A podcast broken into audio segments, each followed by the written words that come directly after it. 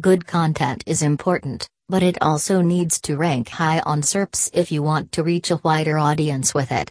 Here's how to create search engine friendly content. How to make your content more SEO friendly. A. Create original content. B. Optimize the title. C. Focus on structure. D. Use keywords. E. Aim for readability.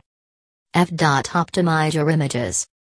From an SEO point of view, a site's URL structure should be straightforward. URLs with duplicate content should have canonical URLs specified for them, there should be no confusing redirects on the site, etc. Meaningful, URL names should have keywords in them, not gibbering numbers and punctuation marks. With an emphasis on the right URLs, SEO wise, not all URLs on a site are of equal importance as a rule.